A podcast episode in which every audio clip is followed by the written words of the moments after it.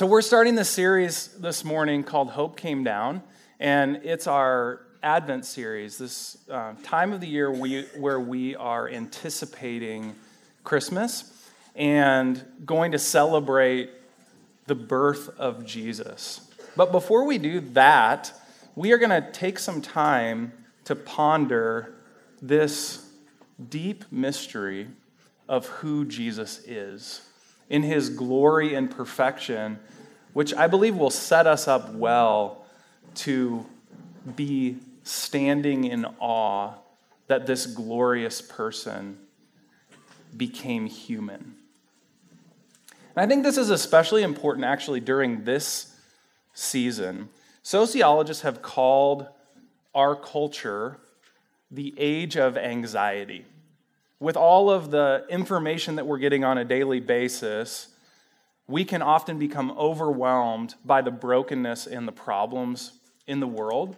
And I think this can be, actually be especially true during the holiday season because life slows down a little bit and we begin to think about our lives and we can quickly begin to be overwhelmed with our problems.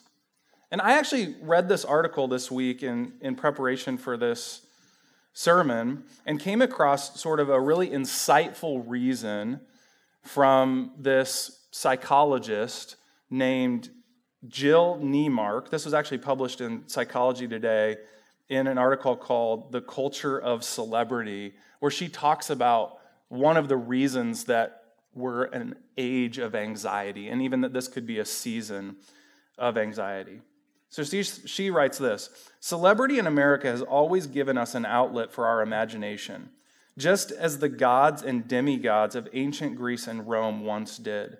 Celebrities are our myth bearers, carriers of the divine forces of good, evil, lust, and redemption.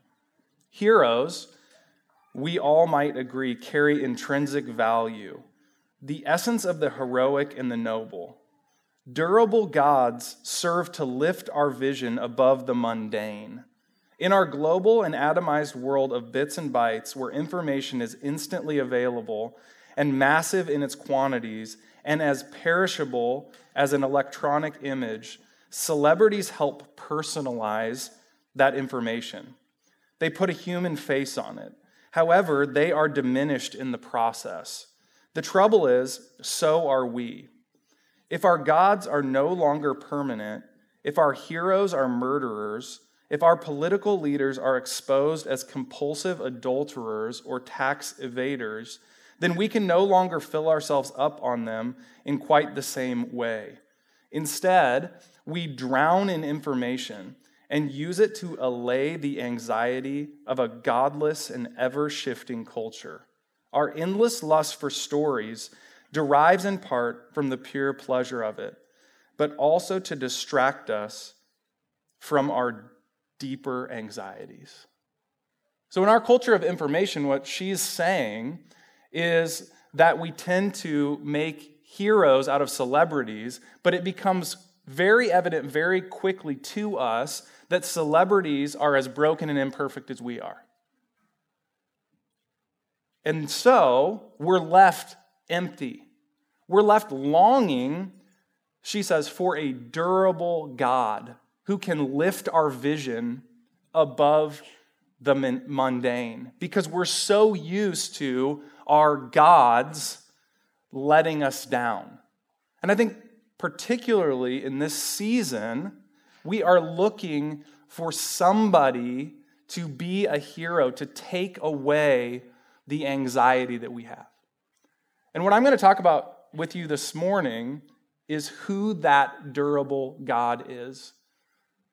Who the God is who can take away your anxiety, who can lift your vision above the mundane. Paul met Jesus face to face.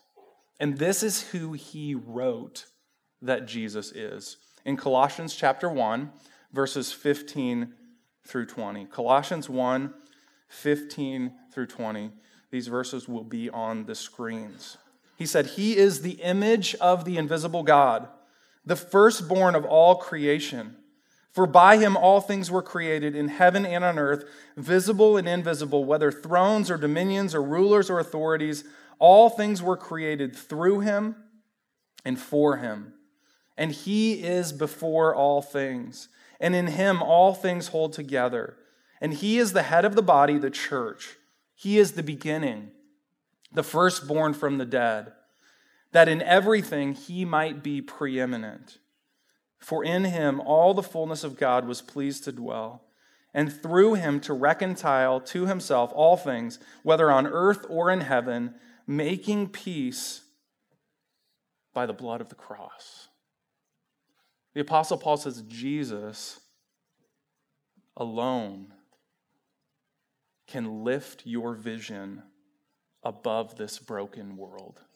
He is the durable God that we are longing for. And it's actually going to take us three weeks to unpack this short passage. It's so dense, it's so rich. There is so much here. And so we're looking at three ways this morning that Jesus transcends our broken world and thereby takes away our anxiety.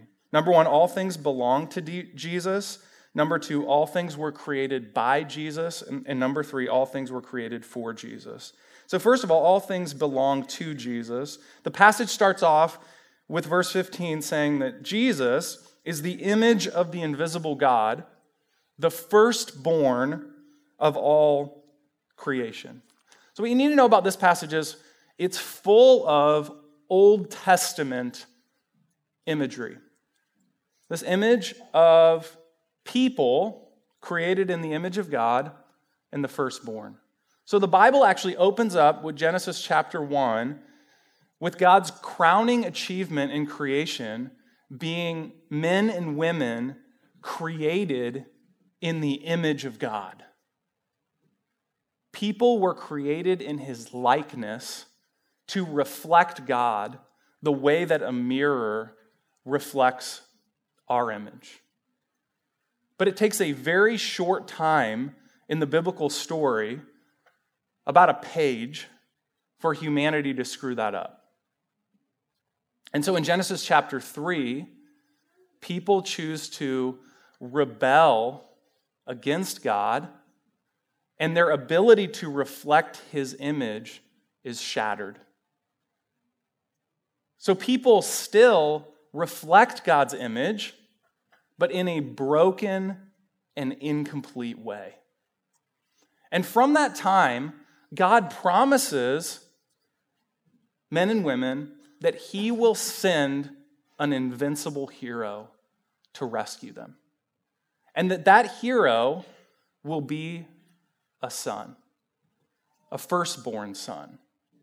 And what we see throughout the entire Old Testament is that people are jockeying for position to be this firstborn son. And Israel, this entire nation, is looking for people in the form of prophets, priests, and kings who will be this invincible hero who can rescue them from their brokenness and their inability to perfectly reflect God's image. And honestly, if we read through the Old Testament, over and over again, we get our hopes up, and over and over again, our hopes are crushed because there is no one who can both reflect God's image and be this firstborn perfect son. That is until the Apostle Paul says, Jesus. Jesus remarkably, perfectly reflected the image of God. Every other person who has ever been born on planet Earth has been a broken person, deeply flawed, sinful, unable to keep the commandments of God, unable to love God and love their neighbors as themselves except for Jesus. Everyone who walked with him knew him well. All of his best friends said, This man was different. We never once witnessed him breaking any of God's law. And so those around him began to think could this be the one that we've been longing for? And Paul adds to this beautiful picture of Jesus being in the image of God another image of him being the firstborn Son of God. People in the Old Testament had longed for a firstborn son who would be the heir of God and who God would give everything to. And again, no firstborn son was found who could carry the weight of the universe on their shoulders until Paul says, there's Jesus.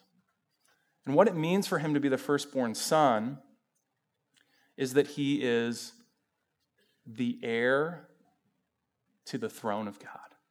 That everything in the universe belongs to him. In his life and in his death and in his resurrection, Jesus showed that he was worthy of it all.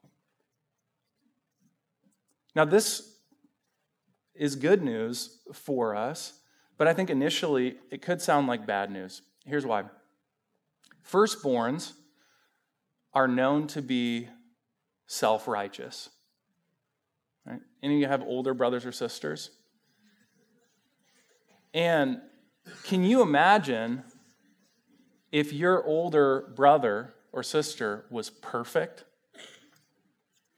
Bummer news. right? It's hard enough when they're just a high achiever. Imagine if they're perfect. How could this possibly be good news that Jesus is perfect and that he's the firstborn son? I think that Jesus does well to tell us the story of the two sons. You remember we often call this the story of the prodigal son and explain sort of this reality that I'm talking about that's been going on for thousands of years apparently. There's this son, right? And he goes and squanders the inheritance and he goes and sleeps with prostitutes and he ends up in a pig sty eating pig food and then he decides to go home and his father runs out to greet him, throws him this party, kills the fattened calf. Everybody's rejoicing. And what's his older brother doing?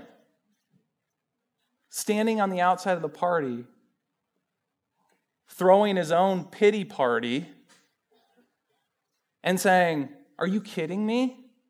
I've worked so hard. I've been the perfect son. I've done what I'm supposed to do. And there's sort of a dot, dot, dot at the end of that story. And it leaves us with this longing for an older brother who's not like that, who's not going to hold it over our heads. And what we see unfold in the biblical story is that Jesus is the older brother who goes into the party to celebrate with us sinners. He loves sinners. He loves us. And even though he is the rightful heir to the inheritance, his heart is actually to share the inheritance with us. Even though he has earned it and he has claim on it, and we have earned nothing and deserve nothing, Jesus wants to share the inheritance with us. There's this remarkable passage in Romans chapter 8 that says this about those who are in Christ. The Spirit Himself bears witness with our spirit that we are children of God, and if children, then heirs. Heirs of God and fellow heirs with Christ, provided we suffer with Him in order that we may also be glorified with Him. So get this. I said, Jesus, perfectly in the image of God, the firstborn Son of God, the heir, wants to share his inheritance with you. All of it. and He owns the universe. He wants to give it all to you.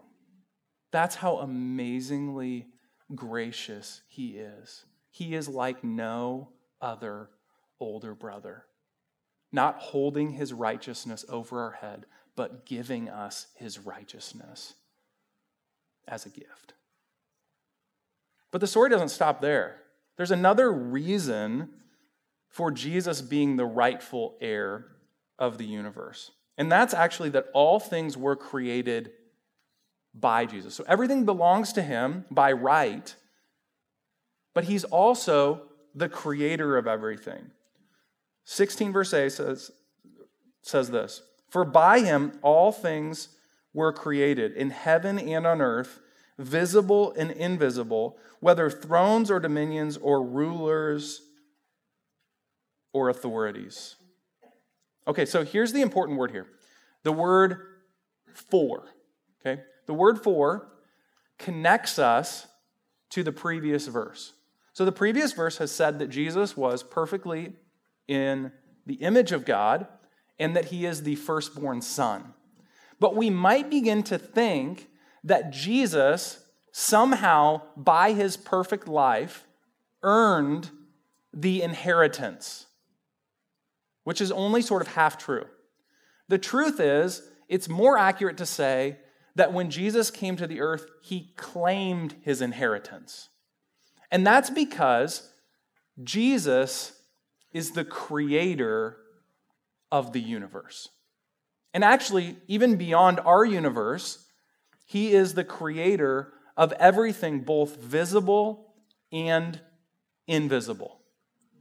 He's the creator of the heavens and the earth. So when we read in Genesis 1 of God creating everything, we know that He created everything through His Word. He said, Let there be light, and there was light, and so on and so forth.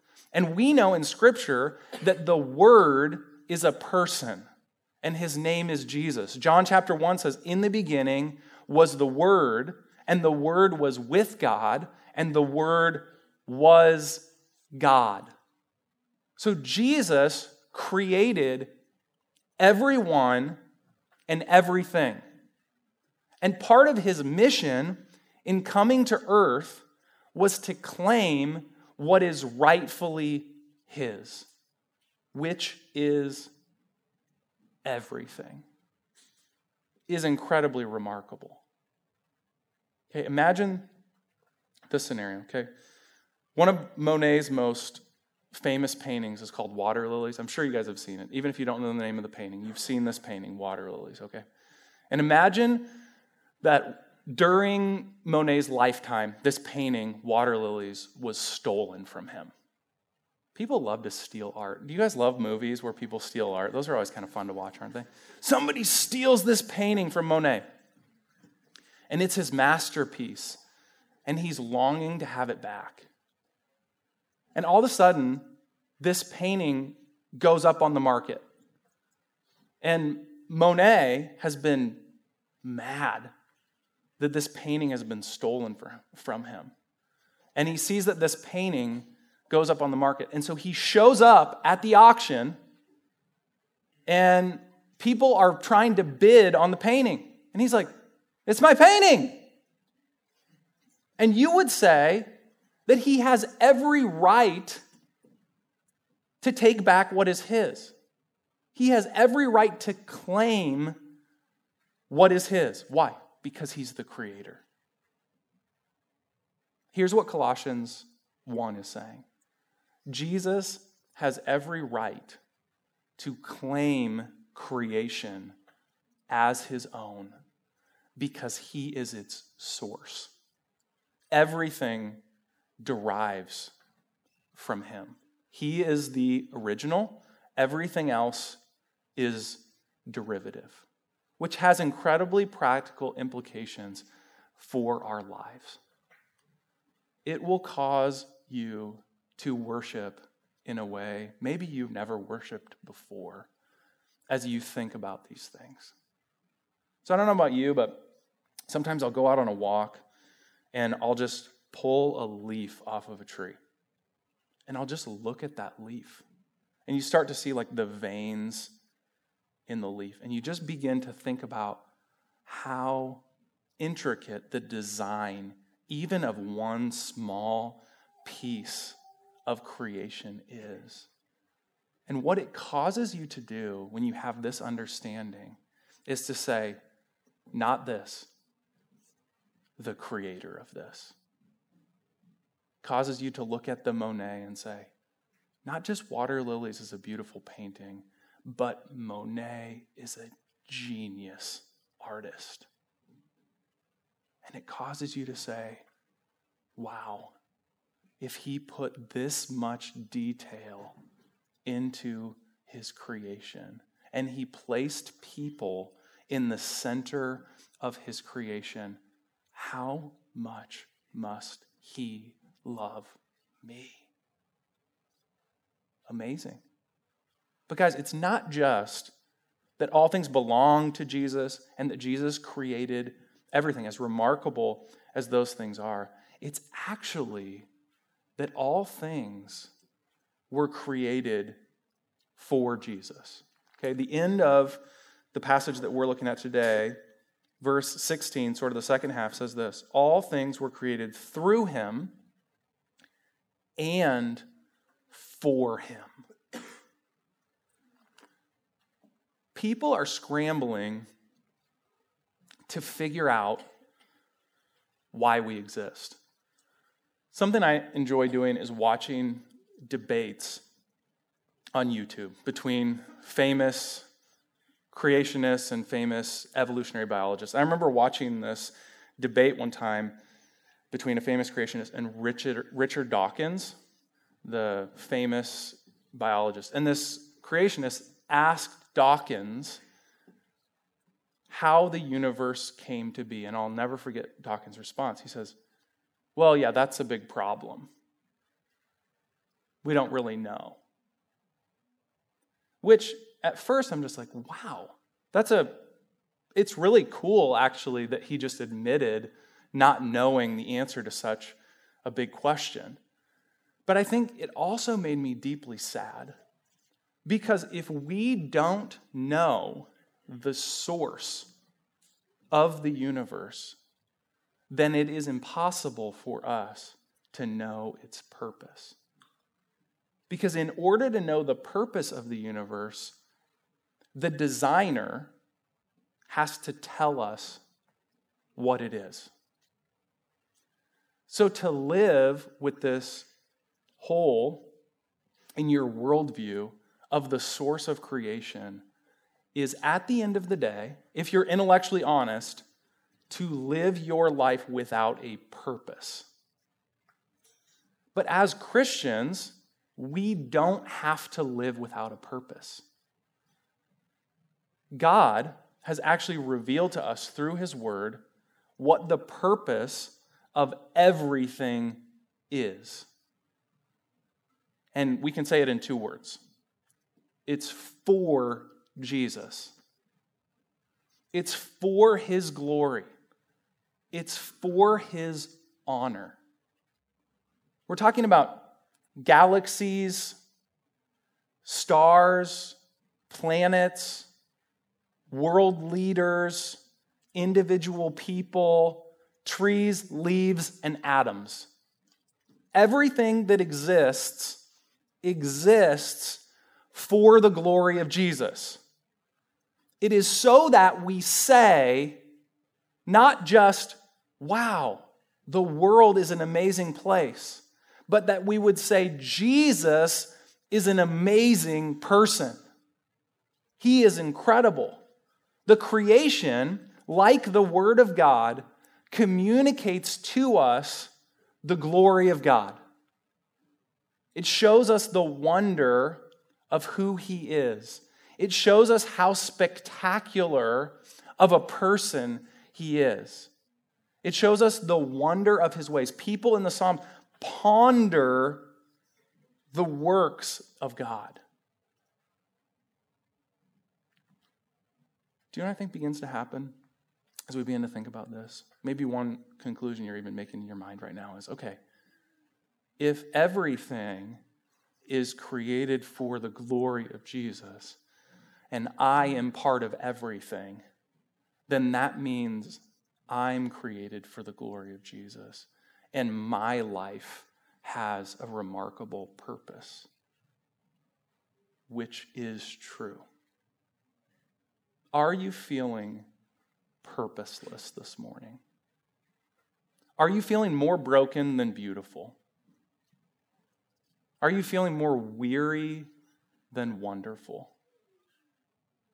Are you feeling more anxious than amazing? Are you feeling like, man, okay, I can see God's glory in creation, but it's really hard for me to see God's glory in the mirror? Because I'm putting on the show for everybody else, but I'm really just feeling like a piece of junk. Here's the good news for you you can sin and sin and sin but you cannot wash away God's image from your life. You cannot wash his purpose away from your life. God is able to see beauty in your brokenness. He sees you this morning. Not the you that's been broken by the fall, but the you who he created for his glory. Here's the way that God sees you it's the way that I see my kids' artwork. Okay, my kids, just bottom line, they're terrible artists. Okay? And they are constantly drawing me pictures. And there's progressions in my kids' artwork. So I have kids all the way from age three all the way up to age nine. And so sometimes I get pictures with my arms coming out of my head. Or sometimes I have a green face. Or sometimes my name is spelled wrong. Or I'm purple and look like a baby. Or I'm short and fat. Or whatever it is. My kids are drawing pictures of me. They're drawing pictures for me. And they're junk. You wouldn't want them. But here's the thing I love them. I love them so much. I love when they bring me pictures. Often when I come home, they've been sitting down at the table and they've folded these pictures into envelopes and they've got my name written on the front and they bring them to me and I open them up and every time I'm like, wow, this is so awesome.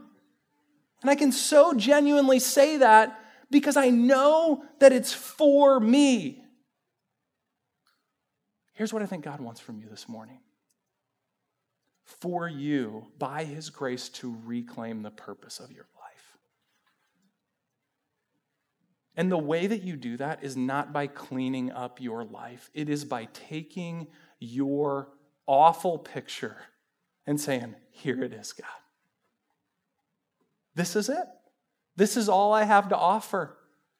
All my brokenness, all my sin, all my messed upness all my sadness. In other words, I got nothing.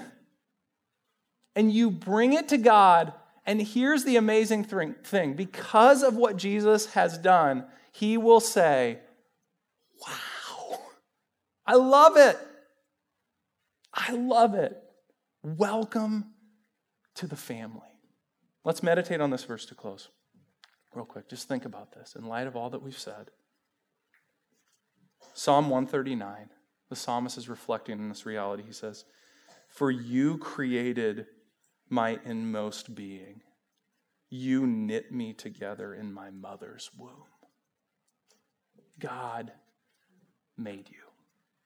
And because he made you, you are beautifully broken. And he wants your life. And as you give your life to Him, you will find your purpose and you will know His love. And that's what Christmas is all about. That's why Jesus came to die for you so that you could have life. Let's pray. Jesus, what a remarkable passage. It is so fun to just take a couple verses at a time in your scripture and to dive into them and to see the purpose that you have for our lives. God, I just pray for that person who's sitting in the crowd this morning and they just feel like junk. Would you allow them to see that this Christianity thing isn't what they've thought it was their whole life? That it's not about cleaning up our lives or trying to turn ourselves into this perfect piece of art, a masterpiece to show to you, but it's actually a broken and contrite spirit that you love. It's actually repentance. It's actually being able to come and say, not just I have messed up, but I am messed up. In the deepest core of my being, I know that I'm broken. And God, would you just say to each person who needs to hear it, I love you. You're mine. Reclaim us for your purpose, God. In Jesus' name, amen.